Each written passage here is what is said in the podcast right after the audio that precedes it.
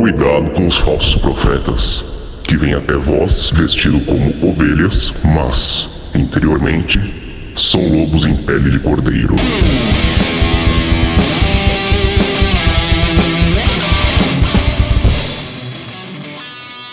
Salve galera! Como é que vocês estão? Estamos aqui em mais um Pele de Cordeiro do canal Lupus em Fábula, do canal que nem canal tem mais, né? Cadê o canal? Tem, tá lá, mas a gente não posta mais vídeo porque a gente já falou aqui várias vezes. Chatão, tem que ficar editando, dá mó trabalho, ninguém assiste, é um saco, então, meu, desencanamos, voltamos só ao podcast tradicional e eventualmente faremos alguma, alguns eventos aí de palestrinhas e tal, como a gente fazia pro canal, mas aí vai ser fechado mais para quem acompanha o canal, quem é padrinho, quem é aluno nosso e todas essas coisas. E então, se você quiser ficar sabendo, já lembre-se que nosso catarse é o catarse.me barra lifrod, L-I-F-H-O-D. Considere nos apoiar e daqui a pouco falarei mais sobre isso. Mas hoje estamos aqui, eu, Marcos Keller.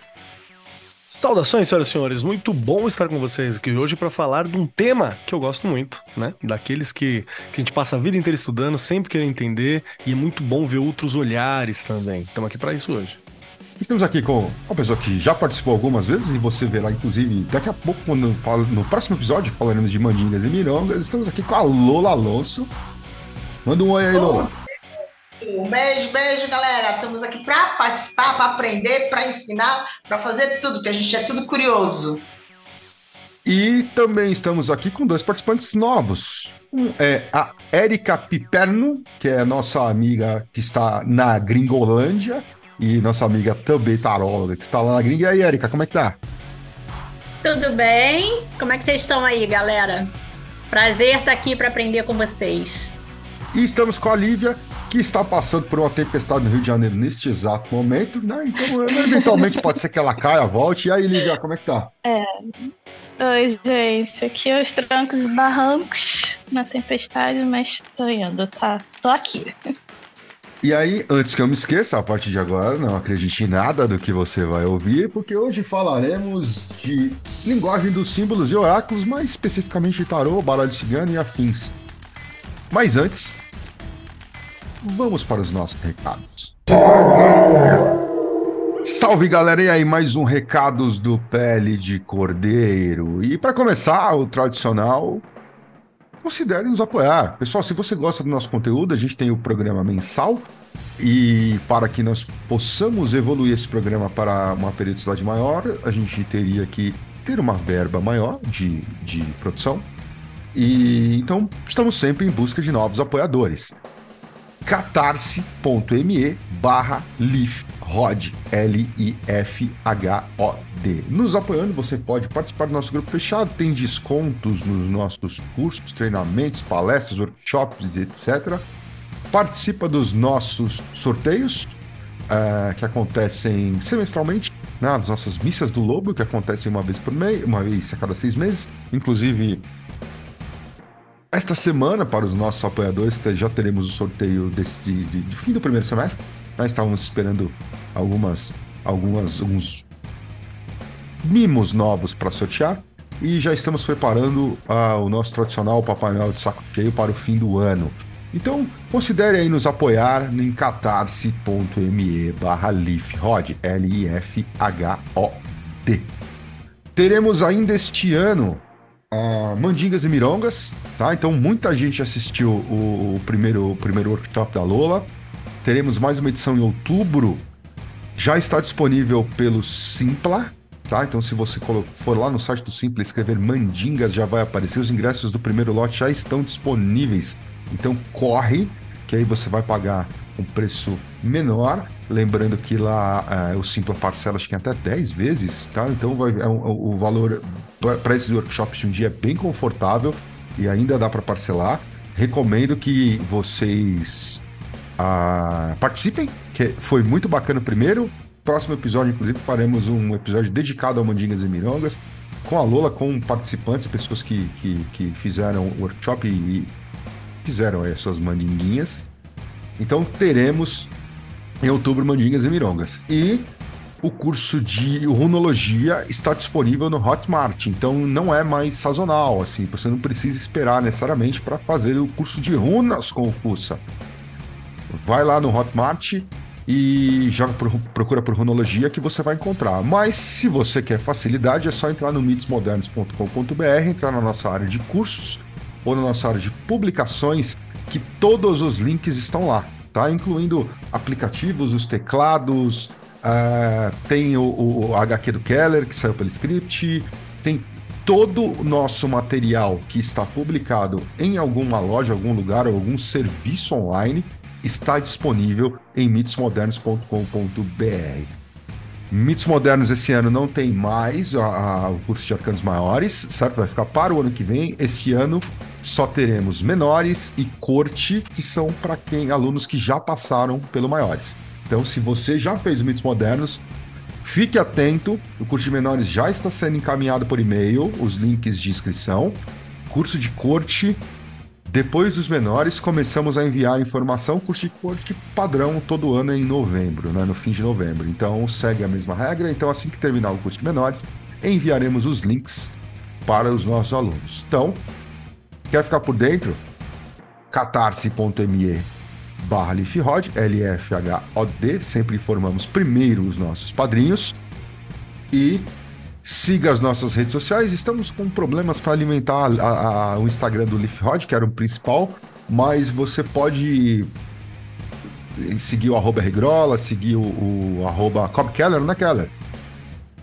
O arroba Cobb Keller no Instagram, Exatamente, cola com a gente lá. Lembrando que tem gente que às vezes vai e fala assim: nossa, eu quero ver as coisas místicas, históricas que o Keller tá colocando. Não, gente, é eu que eu tô comendo onde eu tô e meu gato. É isso que tem lá no Instagram, tá? Só pra avisar. O meu Instagram mudou um pouquinho. Pra quem quiser dar uma olhada, eu tô focando principalmente no trabalho de linguagem de HQ com, com a linguagem de redes sociais, falando exclusivamente sobre tarô, não só para aulas, como para quem quer tiragens. E o Kusa, para quem não sabe, semanalmente posta milhões de bind runes no Instagram. Então, arroba Kusamitri, segue ele lá também, que você vai ter um conteúdo muito louco sobre runas que essencialmente quase ninguém no mundo posta. Tá? Então ele está fazendo uma, uma programação de bind quase que diária. Tá? E mitosmodernos.com.br para pegar todos os, os, links, como eu já falei, e para tiragens é o rgrola.com.br. Então, essencialmente, pessoal, todos os links estão aí, certo? Então, siga-nos no, siga -nos nas nossas redes sociais. Siga aí os nossos sites aí, o Mitos Modernos e o R-Grola, para dar uma, dar uma olhadinha lá de vez em quando. E mais uma vez, catarse.me barra Seja um padrinho, nos ajude a partir de 10 mangos por mês para que a gente consiga alavancar cada vez mais esse tipo de. Beleza? E sendo assim, vamos para o nosso episódio. Bom, pessoal, estamos com, como sempre, dois participantes novos, né? Então vamos deixar eles falarem um pouquinho. Érica, quer abrir? Conta um pouquinho aí de quem é você antes da gente começar, literalmente. Ai, meu Deus, eu sou uma curiosa, acima de tudo, né? Eu sou professora e por causa disso estudante. Então, eu gosto de estudar e gosto tudo de tudo o que tem a ver com o ser humano. Então, cursos de psicanálise, cursinhos de de coisas que têm a ver com a mente, com o que a gente enxerga e com o que a gente não enxerga. Gosto muito da parte das linguagens, que sou professora de letras, e eu entendo o tarô como uma forma de linguagem. Então é por isso que eu tô por aqui. É isso aí. E a Lívia, nossa astróloga de plantão, Lívia, fala aí um pouquinho de quem é você. Então, eu sou astróloga, também uma curiosa, Érica, é, estudo tarô, não me considero taróloga, sou uma estudante. É, e o meu foco é mais astrologia e eu consigo entender um pouco mais de tarô por causa da astrologia. É, mas eu já fui muita coisa antes, mas agora eu me, me achei, me encontrei como astróloga. Bacana. E aí, lembrando também, pessoal, que Lívia Érica, junto com o nosso amigo Andy, que já participou aqui várias vezes, os três juntos fazem parte do canal 3 de Vênus. Então você vai aí no YouTube e joga 3 de Vênus que vocês vão ver os debates e as discussões dos três lá. Keller, quer puxar aí o nosso assunto? Vamos, acho que é um bom tema. Bom, para começar, né? Várias vezes, várias, não é uma ou duas vezes não. Aparece pergunta para mim, pro Grola, assim como eu sei que aparece pro Cussa também, conversando sobre outros aspectos sobre o rolê oracular. Não é? Porque que não seja só aquelas coisas mais clássicas, né? Devo abençoar o meu tarô, devo separar ele, né? Devo lavar o tarô com sabão quantas vezes por semana, devo colocar ele no sol, né? Ele tem que alimentar, não pode alimentar depois da meia-noite. Tem sempre umas questões assim que são mais operacionais. Mas de vez em quando vem alguns conceitos que eles são um pouco mais abertos sobre como que funciona uma interpretação, sobre como teoricamente funcionaria uma visão oracular para algo, como que os símbolos falam. Ontem mesmo, ontem, eu tava trocando uma ideia sobre, e aí teve gente que falou assim: "Ah, mas funciona mesmo?" Aí a gente fez uma brincadeirinha ali, né, que eu sou muito adepto do tarot festivo, de utilizar num, num rolê, trocando uma ideia com a galera, com a galera e tal. E ele falou assim: "Nossa, mas bate. Mas bate por quê? É leitura fria?" Eu falei: "Dá para ser leitura fria." Dá para fazer, claro que dá para fazer. Só que eu não faço uma leitura fria de você, a gente faz uma interpretação do símbolo. Ah, mas como que funciona? Eu falei, depende do que você acredita. Tem gente que vai botar uma fé que é uma energia, tem gente que vai botar uma fé que é o inconsciente, que é poderoso e tá lendo o símbolo dessa forma, tem gente que vai falar que é uma entidade que tá dizendo. Então a gente tem que conversar um pouco sobre como funciona todo o rolê simbólico, como que funciona é tudo aquilo que é trazido como símbolo pra gente, né, que tá ali colocado, tudo, tudo, isso que existe. E aí ficou meio naquela dúvida. E eu percebi que eu não respondi. Então é aquela questão de que são assuntos que às vezes são perguntados, mas poucas vezes são desenvolvidos e respondidos. E hoje a gente está aqui para trocar uma ideia sobre isso mesmo, sobre o papel dos símbolos, como que funciona esses elementos simbólicos dentro de uma discussão de tarô. São eles que informam? São a gente que lê? O símbolo tem todas as informações? Como será que na nossa cabeça seleciona qual símbolo é mais importante ou é mais relevante para uma leitura específica? E é importante lembrar aqui que nós estamos conversando sobre, a gente está aqui traduzindo algumas coisas que vão partir da nossa experiência, que não é pouca. É importante lembrar. Porque às vezes tem gente falando assim que, ah, vem da experiência, então é uma opinião. Não, não é, é uma experiência vivida, é uma experiência embasada. Mas não quer dizer que é a verdade absoluta. Você pode ter tido uma experiência diferente, e aí é a hora que você manda e-mail pra gente, conversa, comenta, que é pra gente entender qual é que é a tua postura com relação a isso. Então a ideia hoje é a gente conversar um pouco sobre os oráculos, sobre todas as questões simbólicas que envolvem oráculos em geral e o símbolo dentro dessa espiritualidade, de ver coisas, de trocar uma ideia. Falei aqui com muitos minutos. Grola, se quiser simplificar o termo também pra galera, tá liberado, né? Eu acho que mais que simplificar, eu vou fazer uma coisa pra gente já tirar o elefante branco do meio da sala. Certo? Que é o seguinte: Vamos tentar, vou pegar as definições que a gente usa no mitos modernos, mas vamos explicar a diferença de arquétipo, estereótipo e símbolo, para a gente conseguir abrir isso aqui. Depois a Erika fala um pouco dessa coisa de símbolos na, na psicanálise, que ela já estudou um pouquinho, e aí a gente segue o barco, certo? Mas vamos lá, pessoal. Hoje a gente vê muito, dentro principalmente dos grupos de estudantes de tarô e tal, uma, estudantes no meio esotérico, vamos estender, vai, rolês espiritualistas em geral, uma confusão bizarra entre... As palavras da moda. Sempre tem alguma palavra que tá na moda, é, entendeu? E arquétipo tá na moda. Tá na exemplo. moda. Então, só para vocês entenderem, pessoal, as definições clássicas que são as que a gente usa e deixar claro, principalmente dentro de mitos modernos, do que é o quê, tá? Primeiro, eu vou pegar, eu vou inclusive, eu vou ler aqui, tá? Para ser mais. Né? E é, a gente fez parágrafos bem sucintos para isso. Tá? Mas o que, que é um arquétipo? Modelos básicos que podem ser reconhecidos por todas as culturas, independente de seu local de origem ou posição dentro da história humana. Em essência, arquétipos são modelos referenciais. É quase como se fosse o projeto ideal ou idealizado, não, acho que ideal é a palavra melhor, te teórico de uma coisa. Então, quando você pega lá um arquétipo junguiano de mãe, você tem como se fosse uma mãe essencial, uma primordial, mãe primordial. Geral. Exatamente. Que ela é um padrão de referência. Não é a sua mãe. Não é a mãe do seu amiguinho. É a mãe. A, a, a mãe matriz. Que carrega com, com. Dentro do arquétipo, carrega todas as qualidades, defeitos, vícios e virtudes do que aquele arquétipo pode ter. Certo? Quando você parte para sua mãe pessoal, ela vai ter uma série de características boas e ruins dessa matriz original, certo? Isso é um arquétipo. O arquétipo é uma estrutura uh, prim primeva, primitiva, certo? Bruta e extremamente complexa e que jamais pode ser refletida ou explicada em toda a sua totalidade. Para você entender, em essência, o que é um arquétipo mãe, você teria que entrevistar todas as pessoas do mundo, entender o que, que é a mãe para todos eles, e a soma de tudo aquilo seria a mãe arquetípica. Isso que eu não estou falando, que neste aspecto também envolveria talvez conceitos animais, porque animais também têm mãe e animais também entendem a, a, a mãe, e aí a, também teria que incluir esses aspectos. Então, essencialmente, você não consegue reproduzir visualmente nem textualmente na totalidade a figura de um arquétipo. Você consegue facetas ou reflexos deles, certo? Aí vem o estereótipo. O estereótipo é o conceito ou imagem pré-concebida, padronizada e generalizada estabelecida pelo senso comum, sem conhecimento profundo sobre algo ou alguém. Ah, mas estereótipos são ruins. Não necessariamente. Estereótipos têm a função de definir pequenos padrões que fazem com que nós nos conectemos ou não com ele.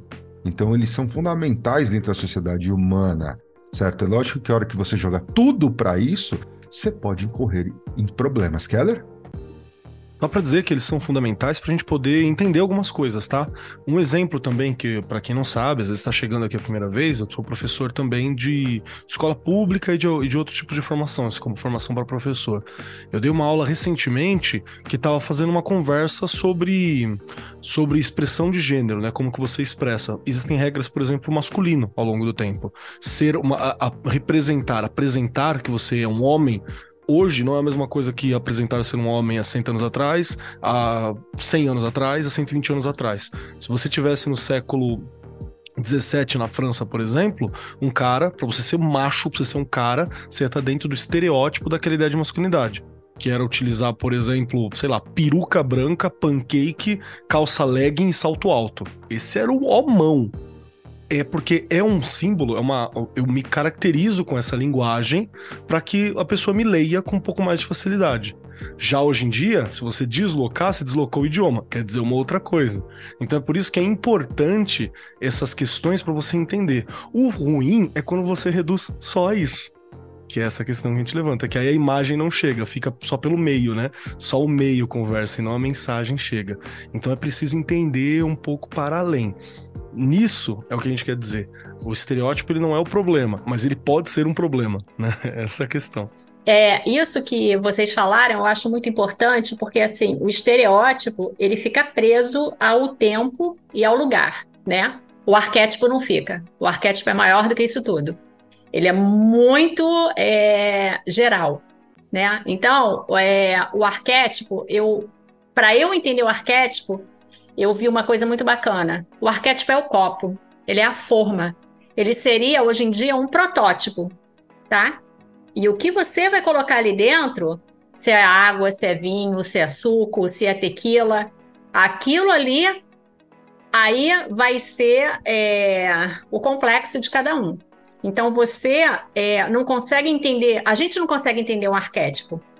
Ele está ali, ele foi herdado pela repetição de comportamento, pela repetição de presença ao longo da história. É, independente da raça, independente do tempo, independente do lugar. Ele vai sempre existir, quer seja lá na, na Noruega, quer seja na África. Ele vai sempre existir, né? Então, pela repetição, você entende. Mas sempre que você olha para um arquétipo, você coloca um pouco ali do seu líquido, da tua vivência, do teu complexo. Então você nunca vai conseguir entender na totalidade. A gente sempre fica um pouco aquém do que ele realmente representa. Exatamente. Só vou deixar uma dica aqui, para quem quiser se aprofundar um pouquinho nisso sem ir para um techniquez absurdo, tem um livro da Ruth Amos e Anne Hirschberg Pierrot, que saiu pela editora Contexto, chamado Estereótipos e Clichês. É um livro fininho, que dá para você ter uma bela introdução sobre o que, que é um arquétipo, o que, que é um estereótipo e o que, que é um clichê, que vai ser algo muito parecido, certo? Mas são, é um livro bem interessante aí. E, para a gente fechar a trindade aqui, o que é um símbolo? signo em que o significante, a realidade concreta, representa algo abstrato.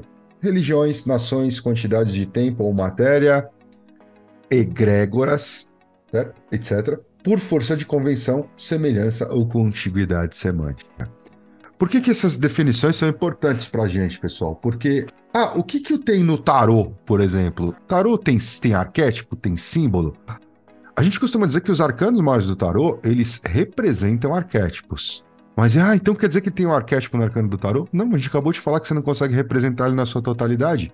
Tinha uma amiga, amiga e aluna nossa que era doutora em semiótica, ela falava que quando ela conversava sobre esses assuntos em projetos é, com os alunos dela, ela sempre dizia o seguinte: olha, mira no arquétipo, você vai acertar um estereótipo. Mas tudo bem, é isso aí. Essencialmente o que o tarô essa tem é frase isso. é muito boa, É. né? É. Essencialmente o que a gente tem no tarô é isso. A gente. o- o- os autores tentam mirar no arquétipo. O que eles acertam? Um estereótipo. E aí eles recheiam isso de símbolos para tentar fortalecer a imagem de aquele arquétipo. Então o tarô, eh, as lâminas, o baralho cigano também vai fazer isso. Você coloca ali na parte de imagem ah, estereótipos e símbolos para tentar ilustrar um arquétipo, certo? E aí, agora, tirando as E definições. não é todos que fazem isso bem, tá? Então, Vamos Não é todos que fazem é isso bem, exatamente. todos. Isso é um problema fudido no tarô, assim. Indo para saindo das definições, então vamos lá falar um pouquinho mais do tema agora. Érica, você que está um pouquinho mais de psicanálise, como é que funciona esse rolê do símbolo e da mente?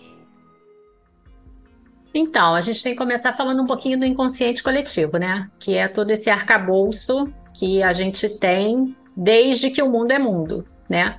Então, as coisas vão se repetindo, os comportamentos, os padrões comportamentais. Então, quando a gente vê, e isso até nos animais, né? Não sei se vocês viram, tá aparecendo bastante no Instagram um vídeo de uma mulher que ela tá num zoológico por trás de um, de um vidro, ela tá com um bebezinho no colo. Aí vem uma gorila e ela fica olhando a mulher com o bebezinho no colo, ela sai e volta com o bebezinho dela. O que, que foi isso? Um reconhecimento. Você é mãe, eu também sou. Um animal, né? E aquilo é muito bacana, né? Porque a gente, quando quer aprender, a gente aprende qualquer coisa. É um reconhecimento do símbolo, né? É uma mãe reconhecendo outra mãe. Você protege o seu bebê, eu protejo o meu bebê. Então é o que você espera do instinto, né? E o Jung, quando ele vai falar de inconsciente coletivo, ele usa a palavra intuição, né? Que o Jung passa o tempo inteiro falando assim: eu sou, eu sou um, um científico, eu sou um cientista, mas ele, na verdade, era um magão, né? ele era um magão que, que queria ser aceito. E tem gente até hoje que tem esse preconceito contra ele.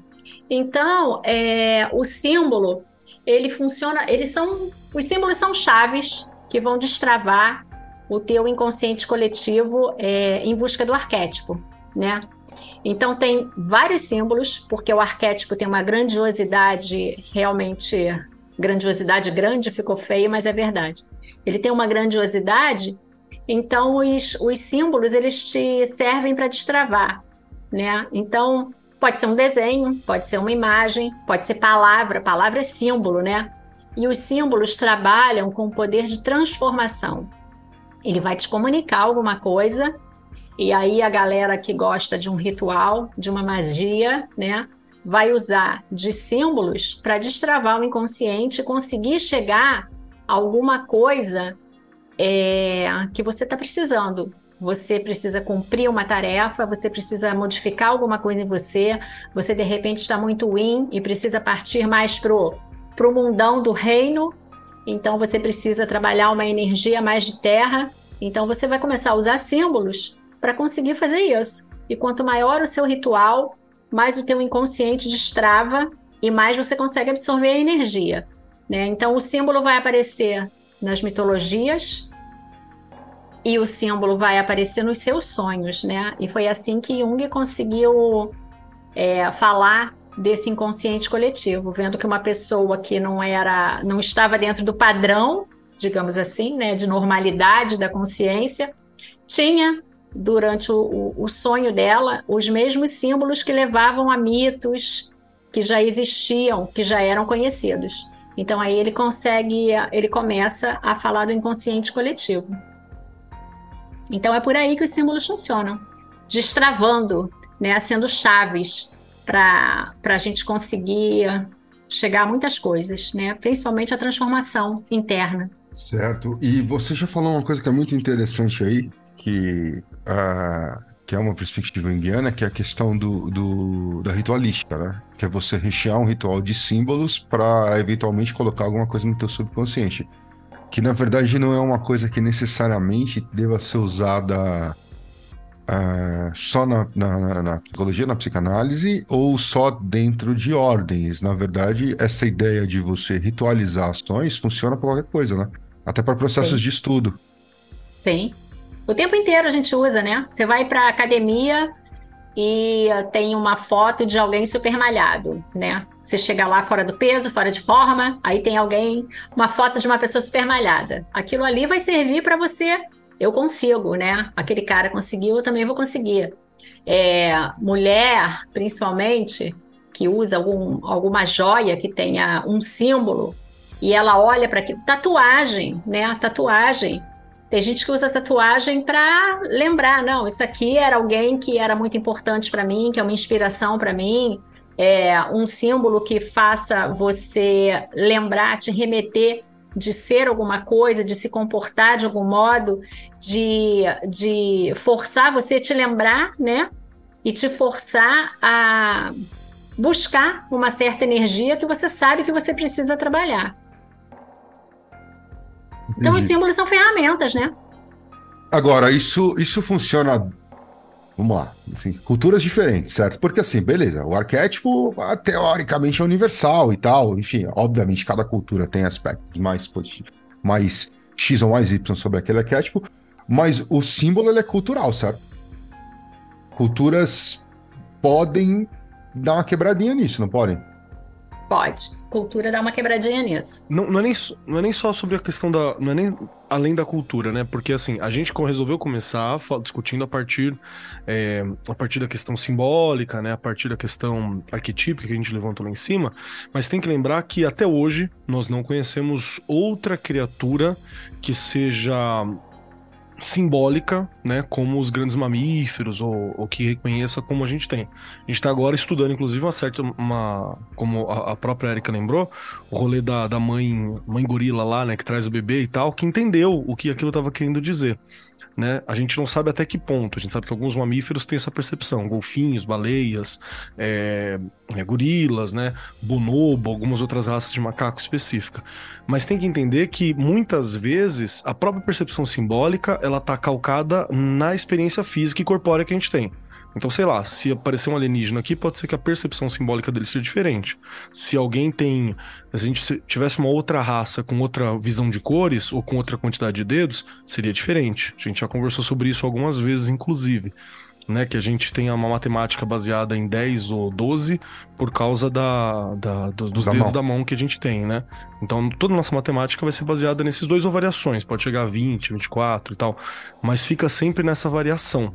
Variações de mesmo, mesmo cálculo. Se tivesse uma raça extraterrestre de três dedos, talvez fosse diferente a colocação. E por que, que eu estou levantando isso? Porque o símbolo vai ser valorizado dependendo da cultura.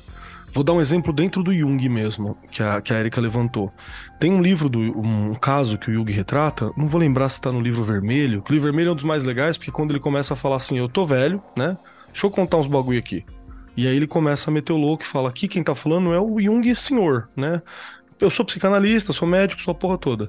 Mas não tô falando a partir desse lugar. Tô falando a partir de outras coisas, né? E aí ele começa a, a dar uma pirada onde ele lembra, por exemplo, que ele uma vez atendeu um paciente, que o paciente ficava no sol, né, mexendo assim, e tinha uma forma específica que ele mexia, uma forma específica de olhar para o sol.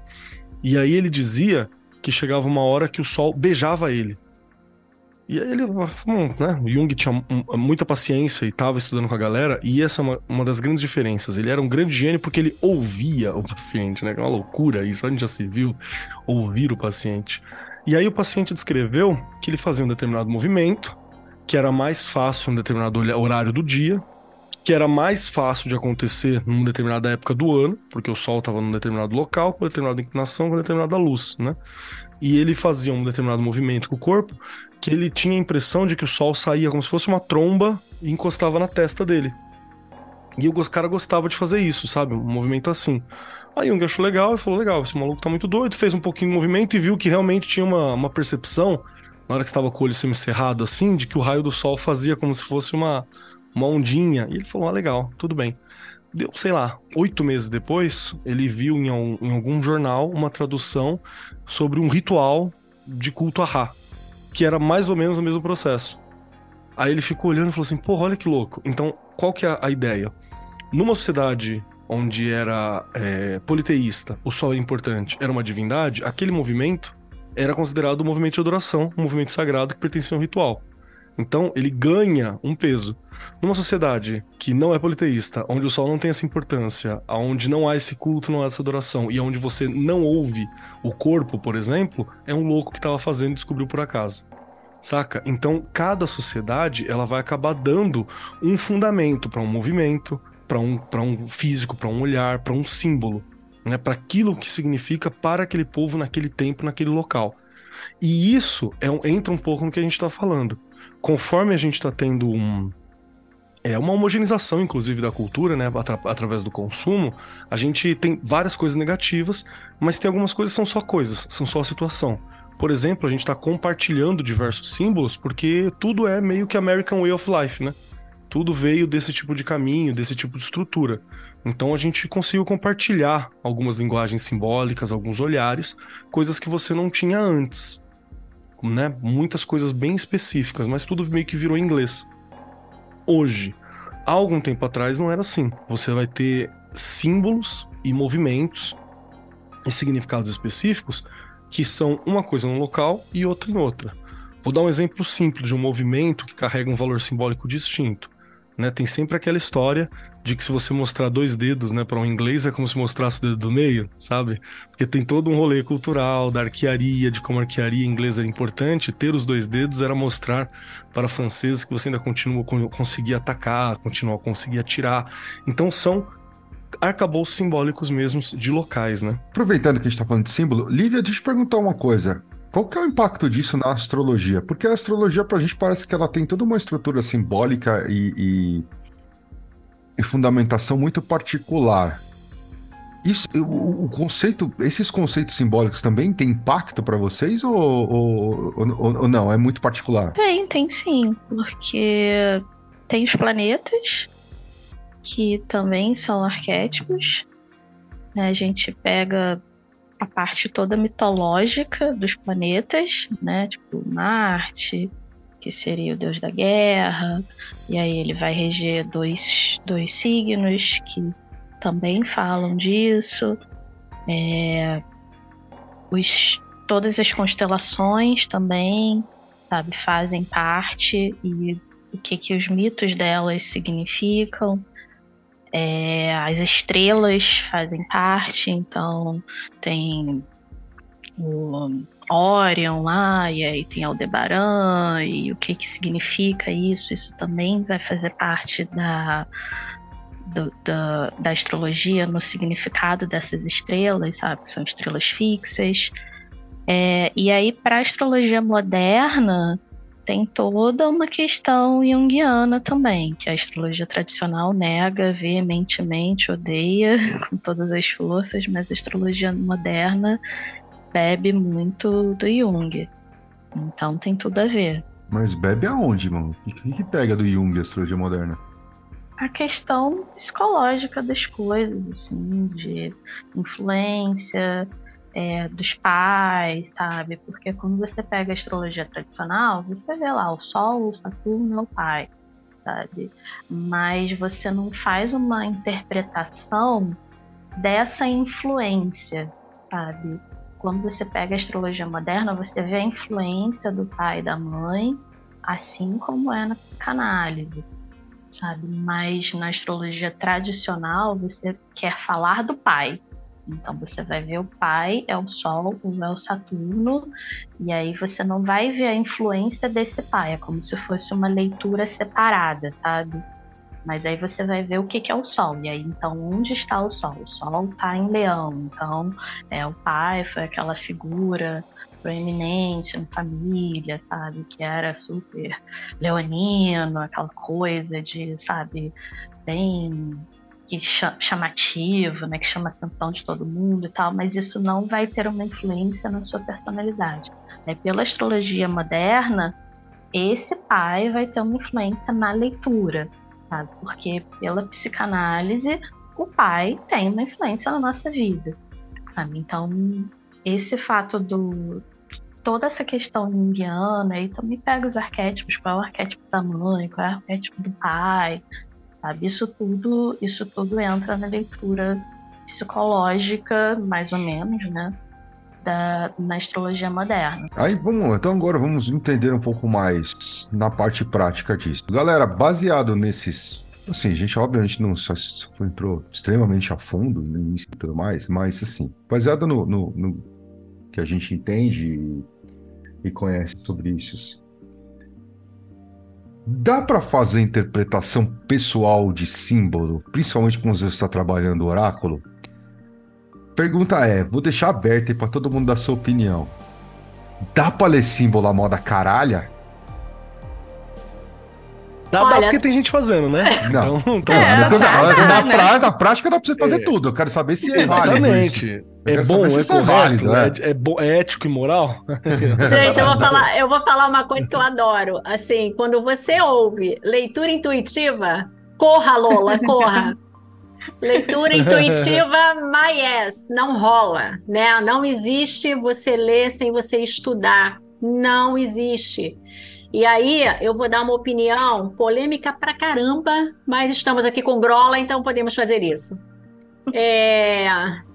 Cara, quando você fala tarô terapêutico, eu tenho medo. Tá? Olha aí. Quem é que tá lendo o tarô terapêutico? Essa pessoa faz terapia? A gente sabe que um psicólogo, um psicanalista, ele tem acompanhamento para ele poder mexer com a sua cabecinha.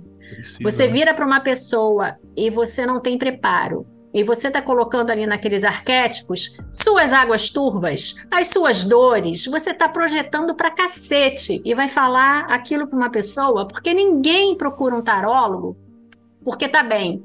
Não, eu tô super bem, vou à praia, tô cheio de dinheiro, mais tarde, de repente, vou pegar um voo para Paris. Não é isso. Você procura um tarólogo, geralmente que você tá com BO, você tá com problema tu vai procurar um tarólogo. Aí a pessoa te fala as coisas projetando. E aí, cara, como é que fica a cabeça dessa pessoa? Então eu tenho muito medo do tal do tarô terapêutico. Existem profissionais bons? Quero crer que sim. Agora, tem que ter muito cuidado. A gente tem que ter uma coisa que a gente uh, tá faltando, né? Ética. Eu vejo muita galera assim: ah, não, eu vou tirar tarô na internet, eu vou começar a ler tarô. Aí a pessoa pega o tarô, lê o livrinho, livrinho branco, olha as figurinhas e começa a fazer uma graninha, né? Ó, faz um pix aí para mim que eu vou ler o tarô para o povo. E aí você está mexendo com a energia dos outros, você está mexendo com a cabeça dos outros, você está mexendo com a vida dos outros. É perigoso, sabe? Eu acho que a gente tem que ter ética né? Ah, estava tendo uma discussão essa semana no outro grupo sobre essa questão do tarot terapêutico, etc. Eu até mandei algumas mensagens lá, porque eu falei, a minha opinião, a situação é a seguinte: primeiro, você não sabe dados de tarô, não se meta com isso. Ah, é um uso do vale do tarô? É. Só que é um uso level hard, né? Assim, você quer. Primeira, primeira coisa, precisa, ah, como é que eu estudo tarot terapêutico? Bom, primeiro, você precisa ou ter passado por uma faculdade de psicologia, ou pelo menos por uma pós em psicoterapia, né? Porque você precisa se é terapêutico, você precisa entender o que, o que é uma terapia. E outra coisa, você precisa estudar tarô. E estudar tarô, principalmente hoje, indica que você vai ter que aprender o uso oracular para você entender os, os significados dos, dos, dos, estereótipos, dos arquétipos, das, é, dos símbolos é que caminho, estão né? ali. É. E aí você vai pegar isso, não importa se você acredita ou não em tarô divinatório, que isso é futuro, que isso ou, ou, da forma como você acredita, mas você vai ter que entender todas as chaves que estão ali, certo? E aí, entendendo das duas coisas, entendendo de terapia, entendendo de tarô, aí você consegue começar a buscar autores que falam de taroterapia, entendeu? Ver o que dali o que é válido ou não dentro das tuas linhas terapêuticas e começar a aplicar isso. É quase impossível para quem é psicólogo, tá? Por quê? Porque, ah, mas é impossível porque não dá, ele não vai conseguir estudar isso? Não, pelo contrário, fatalmente ele vai estudar e vai muito bem. Inclusive, temos amigos psicólogos que, que, que, que leem tarô muito bem. O problema é que o conselho não vai permitir. Já na, na, na psicoterapia, É. tem certas facilidades. Você vai trabalhar com terapias é, é, integrativas e tal, é, integrativas, e aí consegue mais facilmente integrar isso. Mas sem você saber a estrutura básica e que entende-se que é o, o, o uso oracular, que, como eu disse, você pode acreditar ou não nisso, não importa, mas sem ter passado por isso, sem ter passado por uma extensão, por uma especialização dentro do, do, do que você faz em psicoterapia, você não vai fazer tarot terapêutico. Você precisa disso. Deixa eu entendeu? ser. Deixa eu ser polêmico. Vai lá. Eu, Mais? eu acho que existem. é. não, não vou conseguir ser tanto, né? Mas eu vou tentar aqui uma outra parada. que eu acho que existe algumas. é, Quando você já tem uma certa caminhada, uma certa quilometragem, né? Pode ser que você tenha alguns símbolos que se acrescentam. Não quer dizer que modifica. Vou, vou dar um exemplo pra vocês. É, muitas vezes tem uma pergunta, sei lá, ah, alguém fez algum trabalho pra mim, alguma coisa? A gente costuma. Tem algumas cartas que podem significar isso pelo que elas significam simbolicamente. Mas eu conheço uma pessoa específica, por exemplo, que lê, lê muito bem, que sempre que ela tira alguma coisa nesse sentido, uma carta que, que, que não tem significado, como por exemplo a do mago, não quer dizer isso propriamente dito, né? É, para ela costuma ter o significado de que sim, foi feito algum tipo de magia. Mas porque ela tem uma interpretação muito particular por causa da vivência dela e por causa daquilo. E nem sempre é aplicado isso às outras pessoas, costuma se aplicar principalmente a ela. Então, assim, você entende que é um símbolo que, se, que ganhou uma outra dimensão de percepção da pessoa? E alguém que tem caminhada, né? Tem algum tempo de caminhada para poder chegar a essa conclusão. E, de novo, não perde a essência do que o símbolo é.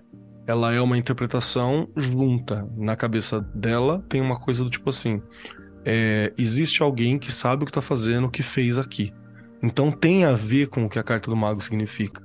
Mas entenda também que é um significado que se soma ao significado histórico, né? Ao, ao, ao conhecimento sedimentado que vai se somando à figura do mago ao longo desse tempo. Não tem uma negação. Porque esse é um dos problemas. Por exemplo, tem o, o, o Jodorowsky, né, que a gente fala dele diver, é, diversas vezes. Grande quadrinista, ótimo escritor, é, um terapeuta fantástico. E ele tem uma interpretação muito, muito particular de algumas cartas do tarô que são problemáticas. Por quê? Porque elas se perdem e negam muitas vezes o significado histórico de algumas cartas. Né? Ou é uma leitura que está muito baseada no que é a visão particular dele enquanto indivíduo e alguém de uma personalidade muito forte. Né? Alguém cuja visão de mundo é muito forte e influenciou muita gente. Aí que você tem que ficar ligeiro, sacou? É preciso conhecer. E é por isso que eu tô dizendo que, então, às vezes, pode ser que o símbolo tenha um significado específico e pessoal. Mas não, eh, não acho que seja um erro que tenha. Porém, não pode negar o significado histórico, o conhecimento sedimentado e tudo aquilo que tem. Ah, mas por que que não pode? Porque senão vira opinião. Aí qual é o problema de opinião? O problema de opinião, que é outra discussão polêmica que a gente tem hoje, que a gente tá numa época da hipervalorização da opinião, né? Todo mundo, não, mas essa é minha opinião, você tem que respeitar. Meu parça, beleza que essa é a sua opinião. Vou te dizer uma seguinte: todo mundo tem opinião. A sua é uma das 8 bilhões de opiniões possíveis. Ela não vale absolutamente nada sem embasamento. Então tá liberado a tua opinião, fica à vontade. Só lembra que ela não vale porra nenhuma, né? A não ser que ela tenha vivência, embasamento, conhecimento, sedimentação histórica, lastro de conhecimento nela. Senão, grande coisa. eu acho, questão de tarô terapêutico, ou, na- aliás, não vamos colocar o tarô, da leitura terapêutica, porque dá para fazer, daria até para fazer uma leitura terapêutica na parte do Lenormand. Os caras não têm culhão para se sustentar no divinatório, entendeu? De chegar lá e falar assim, ó, é isso que vai acontecer, é isso que vai acontecer, teu caminho tá assim, então é muito mais fácil me apoiar. Olha, precisa mudar. Veja bem, eu não vou falar de novo. Existe da parte da, da, da questão do terapêutico existe. Olha, quando você vai fazer, você quer um aconselhamento, então tá, tudo bem, vamos lá no aconselhamento. Olha, essa carta significa assim para você, você deve estar passando. Porque quando você lê, na minha opinião, quando você lê pega lá uma cruz celta, uma, um, ou, ou, qualquer coisa, pega lá uma, as cartinhas, seu, seu, a, o seu sistema, seu método, escolheu. Você automaticamente você está fazendo uma leitura, mesmo baseada no teu conhecimento, de tentar adivinhar, aí, entre aspas, o que está acontecendo com aquela pessoa. Porque tem muita gente que chega lá e vai. É, dizer, muita gente não, mas tem, poderia acontecer de uma, eu chegar a fazer uma leitura de alegre. Falar assim, ah, vamos lá ver o que, que vai falar. E a leitura não bate nada. Não, coisa, ah, o cara adivinhou? O cara foi terapêutico? Não. Ele não bateu, não significou nada. Então, para mim, hoje em dia, tá, o que eu percebo que a, a, por que, que tá essa tendência maior em ser terapêutico e não na parte de previsões, né? Vamos colocar assim, de tendências, porque a galera não vai se sustentar, não tem culhão ali para isso.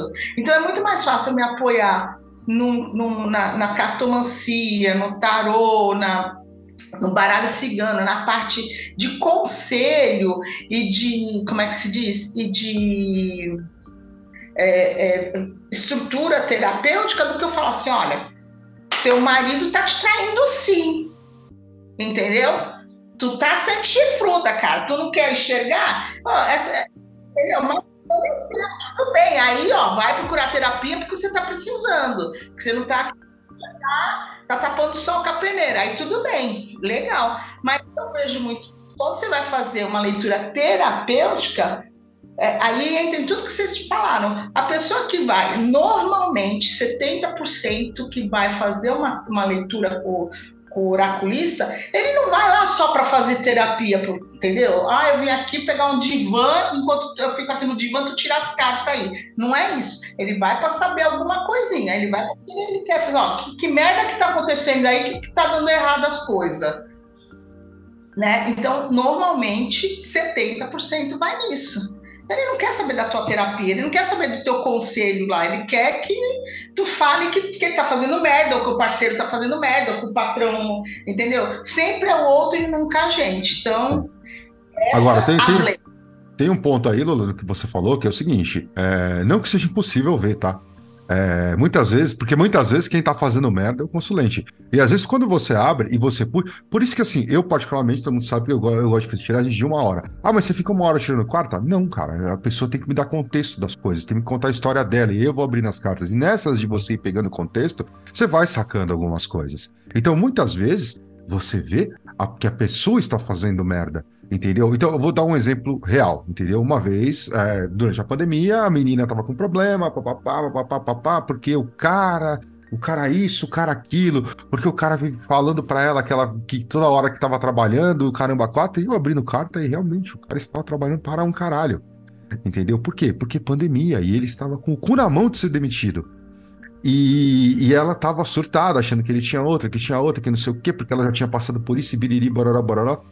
E aí eu abrindo as cartas aqui, eu vi que tinha uma questão ali e era com ela. Não era, não, tinha nada a ver com, com, com, aquele cara especificamente, entendeu? E aí eu fiz uma pergunta muito simples para ela, assim, pô, mas como é que era tua, tua, desde a adolescência, como é que você agia com as tuas amigas, com as suas coisas e tal? E ela falou que não, ela sempre teve ciúme disso. De tudo. Então ela tinha um probleminha. E o probleminha era ela. Ela era ciumenta para um caralho. E aí, isso, apoiado nas cartas, era visível. A terapia, o terapeuta tem a obrigação de ajudar a resolver esse problema. Nas cartas, eu posso ver o problema, te sinalizar e falar: ó, você faz, você faz terapia? Então fala com o teu psicólogo sobre essa questão. Que talvez a pessoa nunca tinha pensado nisso, tentado falar com o psicólogo sobre isso. Porque quem tem a obrigação de ajudá-la a resolver este ponto é o psicólogo, é o terapeuta. No tarô, o máximo que vai acontecer muitas vezes é que você detecta uma questão que a pessoa nunca tinha pensado. Agora, eu entendo dentro de qualquer coisa que seja terapêutica, que presume-se que você vai é, não só identificar, como também ajudar a pessoa a resolver. Não é o objetivo do tarô. Então eu entendo que um tarô terapêutico, primeiro, você teria que ter um profissional de terapia, e tem uma coisa que eu gosto de falar que as pessoas não gostam muito de ouvir, que é o seguinte: para mim, eu entendo que quando você fala terapia, terapia é um troço que você faz toda semana. Tiragem de tarô, você não precisa fazer toda semana. Você faz, a, mapeia aquela questão que você está trabalhando, E, meu, se depois daqui 3, 4, 5, 6 meses você quiser voltar, beleza. Ou você pode voltar semana que vem? Pode, mas me traga outras questões, não a mesma, porque a mesma fatalmente não mudou em nada. A não ser que você veio fazer uma tiragem pro troço que vai acontecer no fim de semana. Aí, ok. Mas caso contrário, não. Então a pessoa às vezes volta, mas para trazer outras questões que ela pensou, lembrou e que queria dar um, ter um panorama sobre isso. Terapia não. Terapia é semanal. É, é uma das grandes, dos grandes embates da astrologia tradicional com a astrologia é, moderna, porque a astrologia tradicional ela é baseada em previsão. Não foi criada na astrologia para fazer previsão. E a astrologia moderna, ela foca mais no autoconhecimento. Só que tem muita gente da astrologia moderna que aprende astrologia, sei lá, com João Bidu e é, acha que tá lá sendo terapeuta, sabe? E não é. Você, é como você falou, você aponta onde está o problema e a pessoa vai lidar com isso na terapia, sabe? Só que para astrologia tradicional não tem essa questão do autoconhecimento, não tem essa questão de, sabe, resolver problemas. É, vamos ver o que, que, vai acontecer, sabe? Vamos ver qual vai ser o futuro, vamos ver o que, que vai acontecer de importante, sabe? Enquanto a astrologia moderna ela tá mais voltada para você se entender e saber quais são os porquês dos seus problemas, sabe? Os porquês das fases que você está passando, dos perrengues, das coisas boas, sabe? O que que você pode fazer para melhorar é, essa, os trânsitos astrológicos que você está passando, sabe? Mas tem muita gente que banca uma coisa terapêutica também que não tem capacidade de ser, né? Porque a pessoa também não está lá fazendo terapia, né? E aí cai no mesmo problema do, do tarô. A pessoa às vezes não tem nenhum embasamento, não tem nenhuma noção. A, pessoa, a própria pessoa não faz terapia e tá lá aconselhando outras pessoas. Isso aí. Mas aí, pessoal, mas aí tem mais uma. Beleza, aqui a gente fala um pouco da, dessa parte desse rolê, mas e quando a interpretação simbólica vai mais à moda caralha ainda? Por exemplo, quando a figura fala para você: olha, tal personagem aqui no tarô tem os elementos em cima da mesa e não na mão porque ele não sabe usar. E aí você olha e fala: que? Olha só, isso daí é uma coisa muito interessante, e aí eu volto até, vou emendar o que você está falando com o que o Keller falou sobre a minha opinião tem que ser valorizada. Não, amor. É, muitas vezes a nossa opinião tem que ser simplesmente repensada, né? É, o, o tarô é um sistema fechado, né? Então, cada carta, e são muitas cartas, vai ter um significado. Um significado abrangente que pode ter, que pode ter não, que tem várias nuances. Sim, com certeza, né? Então vamos lá para alfabetização. A letrinha A vai ter vários sons diferentes. Ela vai formar, ela vai estar tá no meio de várias palavras diferentes. Com ela vão ser formadas várias palavras, várias chaves, ela vai ter sons diferentes, frases diferentes, coisa e tal. Ok. Só que se você tiver é, duas lâminas exatamente com o mesmo significado, ou duas lâminas, ou que você atribui o mesmo significado e fica faltando significado dentro do teu arcabouço de conhecimento, alguma coisa vai dar errada, né?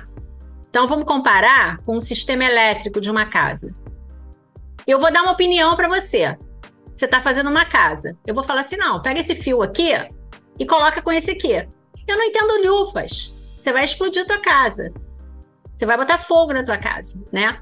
Então o tarô, ele é um sistema fechado. Você tem que ter conhecimento, porque senão você vai ligar o fio no lugar errado e vai pegar fogo, ou então você vai ficar sem luz.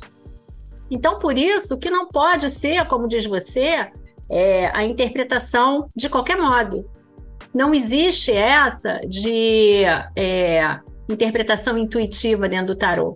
Você tem que conhecer o sistema, você tem que conhecer o significado. Você tem que sentar e não é olhar a figura, contemplar a figura. É lógico que quando você contempla a figura, os símbolos vão é, é, despertar o teu arcabouço que já existe em você, do inconsciente coletivo, do arquétipo, aquilo tudo. Mas você tem que estudar o significado das cartas, né? E aí eu vou falar o seguinte: você tem que estudar um pouco de Kabbalah. Eu não consigo entender você estudar, principalmente os arcanos menores, sem você estudar a escada de Jacó. Como é que faz? Você vai entender a nuance das cartas? Ou você vai olhar para o três de espadas e vai falar assim: ah, isso aqui é uma dor de amor no naipe de espadas. Complica, né? Baralho cigano, Lula, dá para mim chegar e falar assim, ó. Ah, o trevo significa sorte, por exemplo? então, assim, ó, diferente do, do tarô, né? O baralho, o tarô eu entendo ele da seguinte forma: ele é um sistema fechado e ele tem é, a sua própria estrutura condensada atemporal e independente de região, né? De, de, principalmente isso. O, o sistema de, de baralho cigano ou Lenormand já é diferente. Por quê? Vamos começar lá da, na parte da história. Quando o Lenormand, quando o, o jogo né, da esperança foi criado, que foi é, na Europa, é, a gente, por exemplo, a carta das nuvens significava maus presságios, é, tempos turvos e de longa duração. Nunca era uma nuvem passageira. Por quê? Porque na Europa os tempos nublados lá eles têm a tendência de durar muito mais tempo, né? Já visto aí Londres, do que no Brasil. Então, por isso que tem aí um sistema é, europeu e um sistema brasileiro, porque algumas cartas, embora elas tenham a mesma simbologia, né, vai ter algumas diferenças de, de interpretação, como no caso das nuvens. Lá, na, na, no sistema europeu, as nuvens demoram muito mais tempo para passar, ou seja, essa polaridade negativa ela vai existir durante muito mais tempo. Já no sistema brasileiro, não. Ela vai. Porque aqui é, a gente é de, de, meia hora, né? De, de minuto para minuto. Fecha o tempo de uma hora, daqui a pouco faz aquela chuva, a tempestade passa e foi. É exatamente assim. Então tem muito da, vale destacar aí a questão do conhecimento. Qual o sistema que você vai utilizar? Qual a qual escola, aliás, qual escola que você vai utilizar? Né? Se vai ser europeia, se você vai ver, se vai ser a brasileira, porque dentro desse contexto tem diferença. Além do que, ainda tem a diferença do baralho Lenormand e do baralho cigano. São coisas, são oráculos diferentes.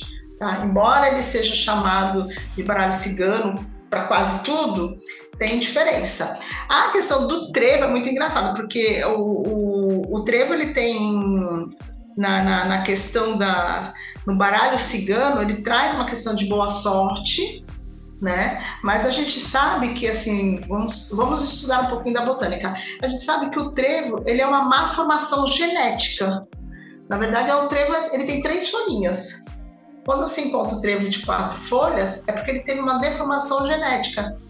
Então, aí é que está a sorte, porque ele é muito raro né, de acontecer, ele é muito raro. E aí é onde está também pequenos percalços, porque você imagina você, é, no, no, sistema brasileiro, a carta número 2, ela fala em pequenos percalços, pedras e paus no caminho. No sistema europeu, ele traz o trevo que é a boa sorte. Então, o trevo para nascer, ele tem que lutar, ele tem que brigar para nascer. Então, ele tem que passar pelos pequenos percalços para poder se desenvolver, mesmo sendo um errado, né? Vamos dizer assim. Então, se você for buscar as, as simbologias, elas vão dar essa variada. Dá para ler na moda caralha, como diz o Grola? Dá. É correto? Não. Não é. Entendeu? A gente pega esse, compra qualquer baralhinho, vem lá com, com significado, e eu tenho visto muito isso, quem me conhece aí da, da, das redes sociais, principalmente do TikTok, sabe que eu vasculho vários outros é, pessoas, de, é, como é que se diz, cartomante. Eu tenho cartomante jogando lá que um meus consulentes, que era minha consulente, eu olho e falo assim, meu Deus do céu, criei um monstro. A culpa é minha, ainda tem que falar assim, a culpa é minha, porque.